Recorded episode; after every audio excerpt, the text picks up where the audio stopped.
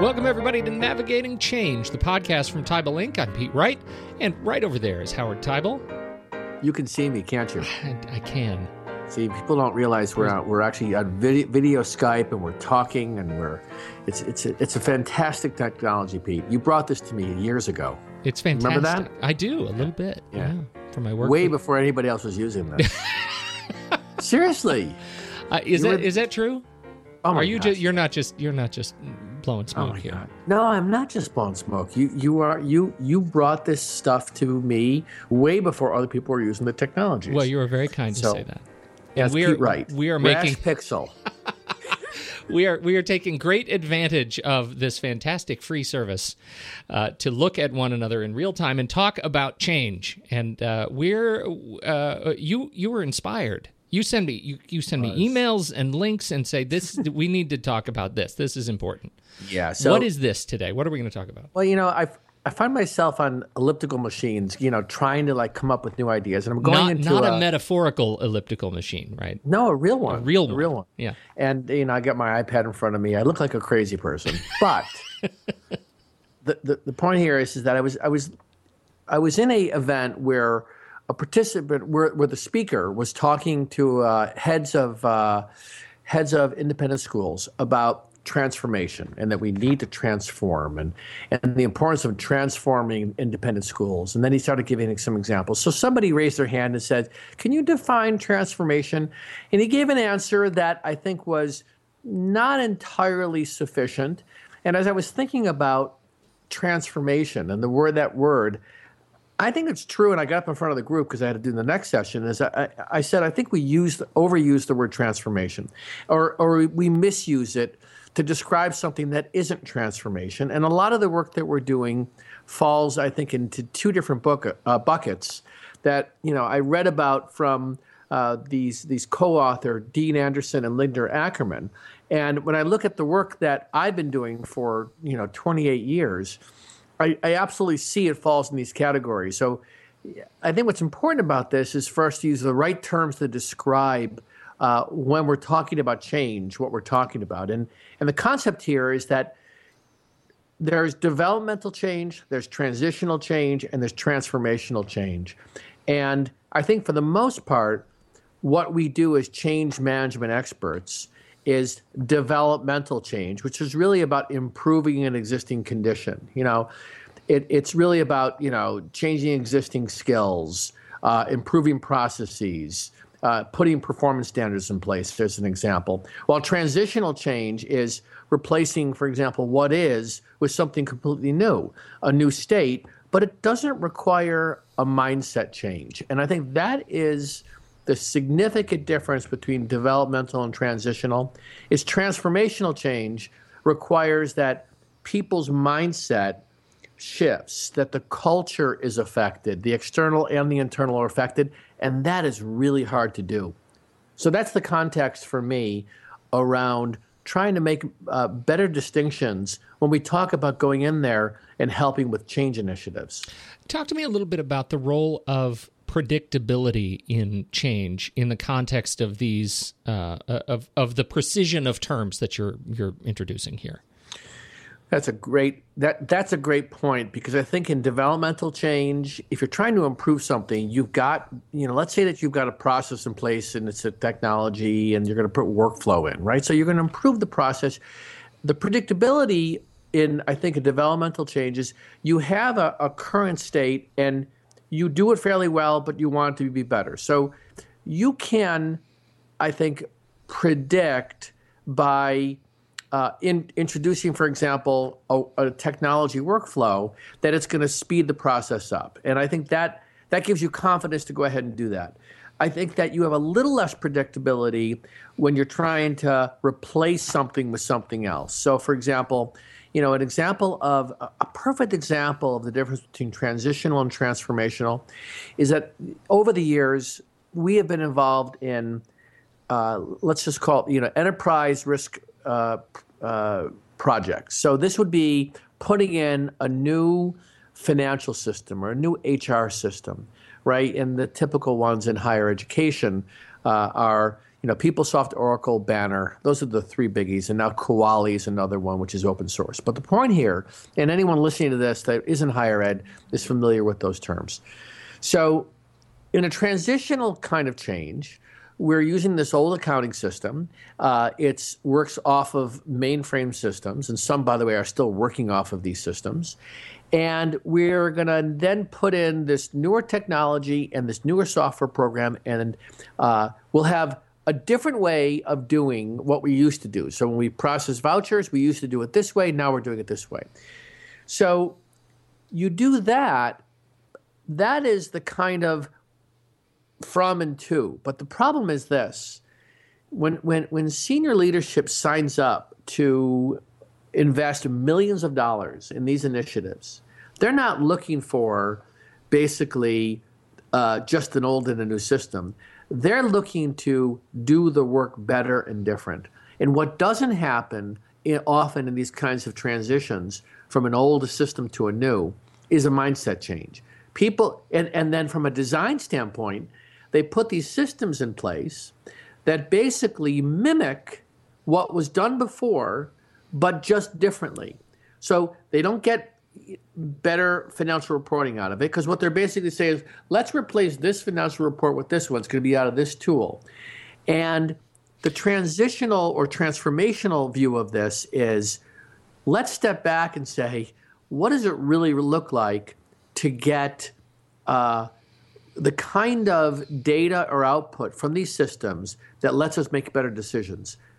That's a really interesting point, though, because you know there's room in in the space for process improvement to lead to the same results, but get to get to those results faster, more efficiently, or in a, a, clever new way, or reducing the number of people that need to touch it to get to the same result. That's that's one kind of process change. Uh, that, that's what I'm calling, and I think is transitional. Transitional, okay. Uh, right. Go so, ahead. so the end, so so we can call the end state. There would be a greater degree of predictability. We know what we're going to get because we're going into the change with that outcome. Yeah, right. we're, we're basically replacing one system for, with another. It's like yeah. you know using WordPerfect versus Word or Lotus one two three. Now I'm dating myself. Wow. Lotus one two three with Excel. Stop it. Wow. Stop it. I'd heard of Lotus. I'd never used it. Sure. Sure, you did. Uh, so, it, what, but what we're saying here is that if you're, you know, this goes back to the precision precision of language, the importance of the words that we're using. That uh, you know, we're we're not going to call that a transformational change because we're not thereby contributing to the body of knowledge, right? We're not That's contributing right. to the to extend embracing and extending what we're capable of doing and how we understand our own business. And, and I was thinking recently, uh, being more involved in the conversations around the the academic side in higher education, you know, versus just the support services, which is the finance and, and HR side. So on the academic side, the way I could actually describe what each one of these would look like is a developmental change would be uh, faculty going in and improving their curriculum, right? They, they, they look at the materials they basically do a rewrite and they have a better set of materials, right? It's the same right. materials, but it's approved. A transitional change uh, would be using this you know concept of flipping the classroom so that instead of getting in front of the classroom and lecturing what they're doing is is they're signing work people are looking at them online they do it offline and then the classroom with, with lots of students is where they're having discussions right? right that's flipping the classroom that's transitional. That is not transformational, right? Transformational is something like moving the core curriculum online. Now, now, if you if I said this to uh, faculty members, their eyes would glaze over. You know, this idea yeah. of you can't move the core online. I mean, it's like you can't even imagine what that looks like. And the problem with the challenge with transformational change, and it's it's a function of uh, people's capacity to deal with uncertainty is that you actually have to be willing to design as you go. You cannot have the answers up front about what's going to work. As a matter of fact, if you prescribe it, it's not going to work, right? So we, we, we're looking at trying to introduce big ideas into higher education. And the reason they become medium and small ideas is because people want to know before it's in place whether it's going to work. Right. Right? Right. And and the and the capacity for being willing to manage it along the way is something that is a discipline that I think we haven't exercised that muscle enough. And that's why we we talk about, and I can't t- tell you the number of projects where all we're for the most part doing is dealing with low hanging fruit. Now, for some people, those low hanging fruit is a big deal, but it's still low hanging fruit. Well, you know, and that's what that was uh, one of my uh, you know other questions here. When I, I, it seems like there is a uh, when you talk about, and we have talked about this a lot before, right? The, this idea that change really begins with the individual, right? If we're going to change, we're changing the mindset. We're working on on this this individual relationship to change. When you look at ownership of change in the context of these these three sort of uh, you know new uh, kind of variations that we're we're talking about, uh, how do you see change? Owned. It seems to me like this sort of developmental change or transitional change would be closer to the individual end of the spectrum, but transformational change is in the domain of administration. Is that is that am I seeing that right? When you say in the domains of administration, what do you mean? Well, you don't. I, mean, how often do you see an individual coming in to work at their desk uh, thinking, "I'm going to completely upend my job, and I don't know what no. it's going to look like tomorrow." No, right, right. This is this is this gets back to what we're seeing more and more. It points to uh, the leadership having a clear vision, enrolling the right people on that vision, and then telling those who need to be part of the change or help make the change happen what it looks like to operate in that unknown. And what it looks like is that we're gonna we're going to take a concept and let's just use moving the core online. But by the way, I'm not suggesting the core should be online.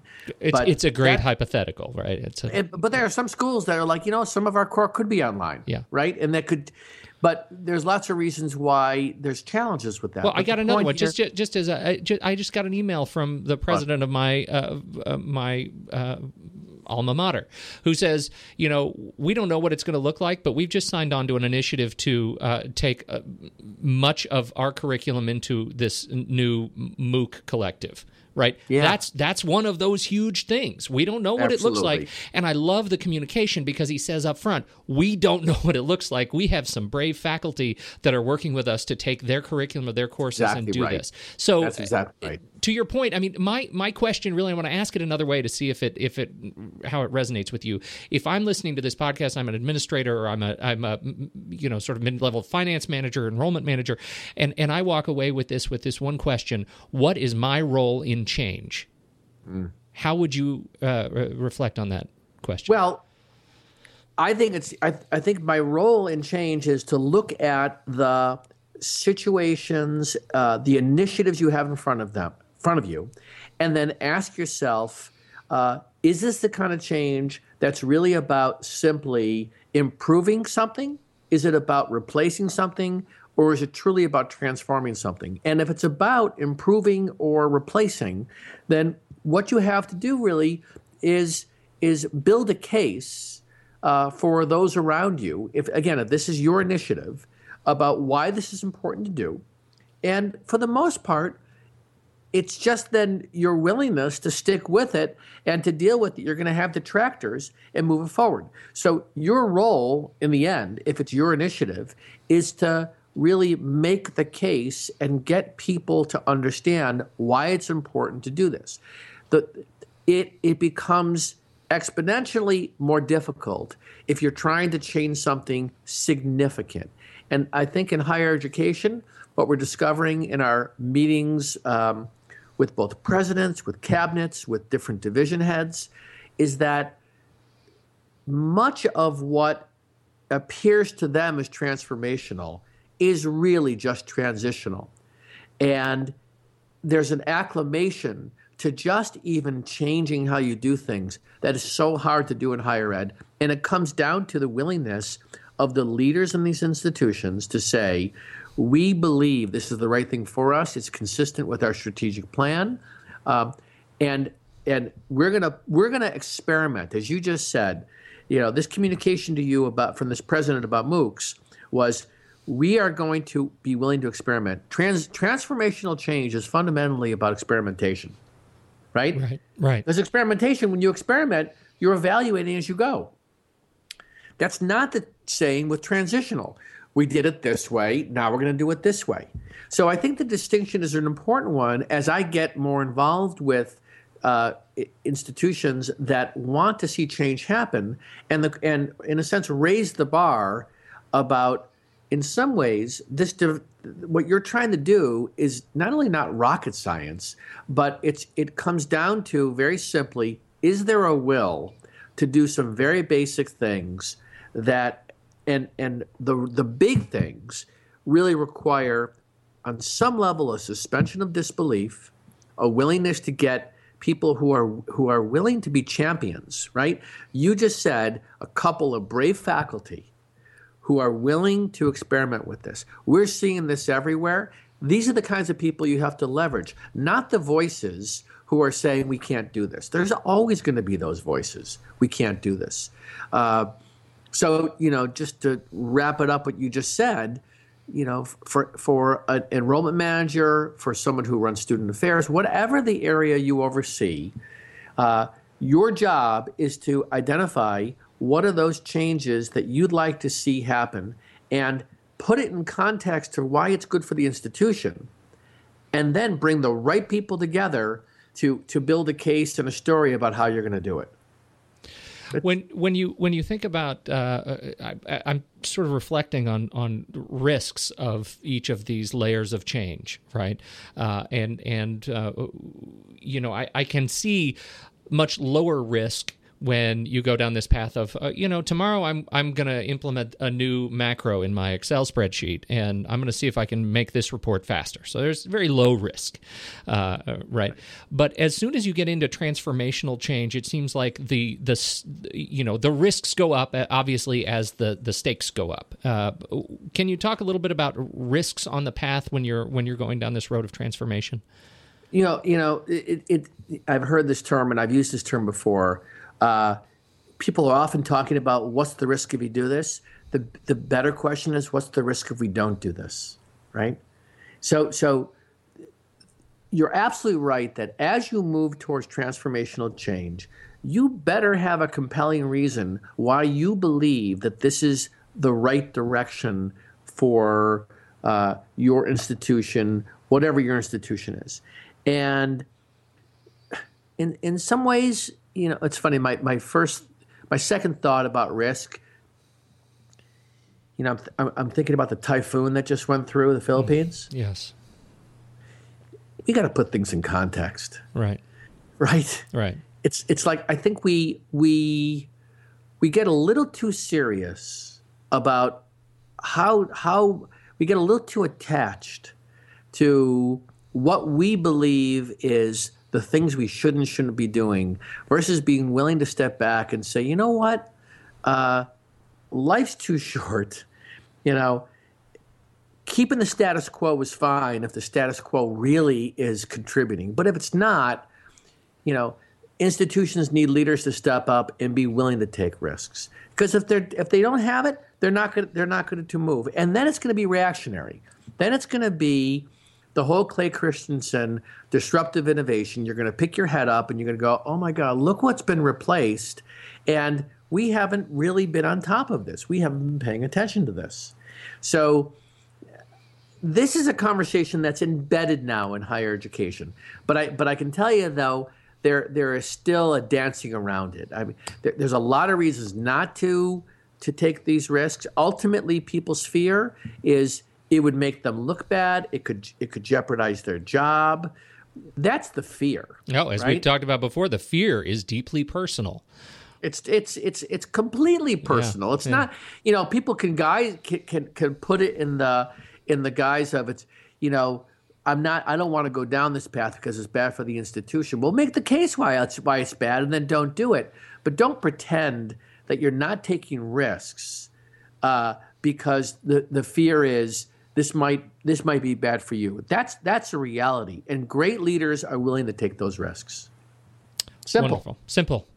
simple. Yeah. I- Okay. Not simple. I said the word simple, and ten people just dropped off. Yeah, right, right, right. they just drop drop their drop their internet device. Yeah, that's It's good. Like can it's see it. I'm not. I'm not That's it. coming I'm not back coming ever back. again. Yeah, I'm done. Uh, fascinating conversation. We're gonna, you know, this this is a great conversation to have, and I think it's interesting that we that that we have this conversation that you run into this uh, to this conversation at these at these conferences, and that you know we're seeing more and more people write about the the importance of the precision of this language, and I think it's important that you know I know I get uh, you know I get sloppy in the way I talk about it, but really the the difference between transitional and transformational change is is important, particularly Yeah. In, in how you move forward with your change initiative. So That's right. uh, it, it's good stuff. Uh, as always, Howard, thank you so much for your time Always and a pleasure. expertise. I Uh, always learn always learn. talking with you. The um, uh, you can find us at teibelinc.com. You can subscribe to the show for free in iTunes, or you know this is another great way if you are an Android listener and and uh, uh, or a PC listener and you don't use the uh, the iTunes ecosystem, you can head over to Stitcher Smart Radio. They uh, just search for us there, uh, and you can. They have a whole they've completely revamped their uh, their website and their uh, their app. Uh, for Android or iOS. What did I say? What did I say? This guy knows more than Stitcher. Who knows Stitcher? No, Stitcher. I bet you the- It's big. It's second to iTunes. Yeah, it's big. I'm telling It's you, half big. the people that are listening have no idea what you're talking about, including You're, me. you're just you're just you and your smart aleck. I tell you, can't take you No, that's an acknowledgement. I'm saying you're awesome. Oh, oh, then I mean, thank you so much, Howard. I deeply appreciate your conscientious comments, and thank you all for putting up with both of us uh, and listening to the show this week. And we will catch you next week on Navigating Change, the podcast from Howard and Pete.